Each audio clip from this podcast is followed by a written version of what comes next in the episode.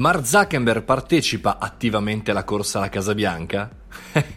Bella domanda, buongiorno, buon venerdì, sono Mario Moroni e sono qui pronto per chiacchierare con voi in questo podcast dal nome Caffettino perché è appunto una chiacchierata sul mondo digitale, sul mondo dei social, sul mondo delle start-up, velocemente, qualche minuto per appunto eh, parlare eh, di queste tematiche che insomma sono interessanti da capire ogni mattina. Sono qui, sono qui per appunto parlare di questa novità eh, in cui sembrerebbe che il buon Mark stia facendo i primi passi per eh, spostarsi alla Casa Bianca dopo un po' di lavori, diciamo così, nell'informazione del mondo eh, politico americano, ricordiamo Cambridge Analytica, ricordiamo diversi insomma, potenziali problemi anche per il buon Mark. Bene, eh, il fondatore di Facebook ha segnalato negli scorsi giorni allo staff del candidato democratico Pete Buttigieg alcuni suoi conoscenti. Tra l'altro si è speso in prima persona per la sua campagna presidenziale. E quindi questo è un ragionamento, questa è la notizia, diciamo così, perché, e poi arriva l'opinione, perché alcuni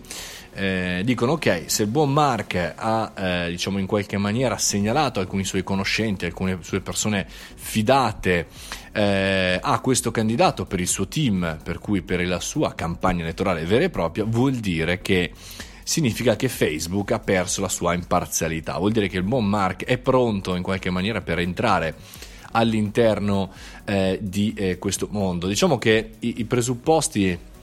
non giocano a suo favore, lui si è sempre impegnato fra virgolette all'interno del mondo eh, della politica, sia con Trump che anche insomma, ne- nelle scorse puntate mi verrebbe da dire. Però non l'ha mai fatto così in prima persona, ha sempre fatto con un'utilità da un certo punto di vista lavorativa, cioè Facebook che si mette a fare, eccetera, eccetera, eccetera.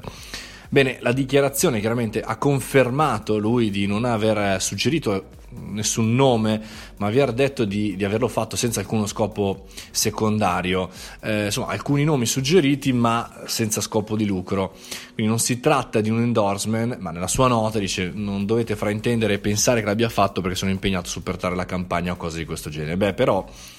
chiaramente eh, è, è, sempre un dato, ecco, quando questi personaggi entrano a contatto eh, nel bene o nel male, consciamente o inconsciamente, con il mondo appunto della politica, tutti cominciamo a pensare, bene, allora lui ha un più grosso media al mondo, eh, è americano, ha la possibilità di avere comunque dei contatti privilegiati con alcuni politici, è chiaro che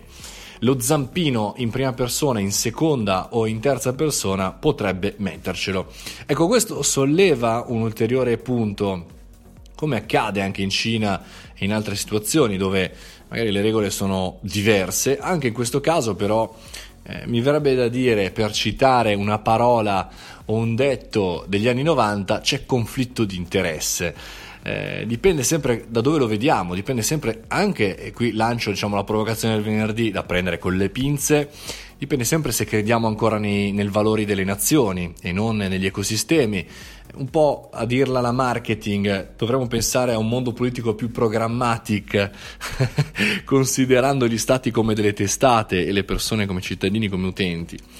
Però al di là di queste suggestioni è chiaro che qui bisogna, come sempre, fare eh, un, un, passo avanti e due indietro, cercando di ragionare anche su quelle che sono la natura economica di queste piattaforme e il fatto che chiaramente questi personaggi, Zuckerberg e soci, siano ormai dei punti di riferimento per tutti. Per cui fateci un ragionamento quando guardate con simpatia il buon Mark e le sue innovazioni eh, che cosa potrebbe fare appunto nel futuro, nel governo del futuro, governo digitale, ma tanto purtroppo anche reale. Buona giornata a tutti e buon weekend se non ci sentiamo più. Ciao!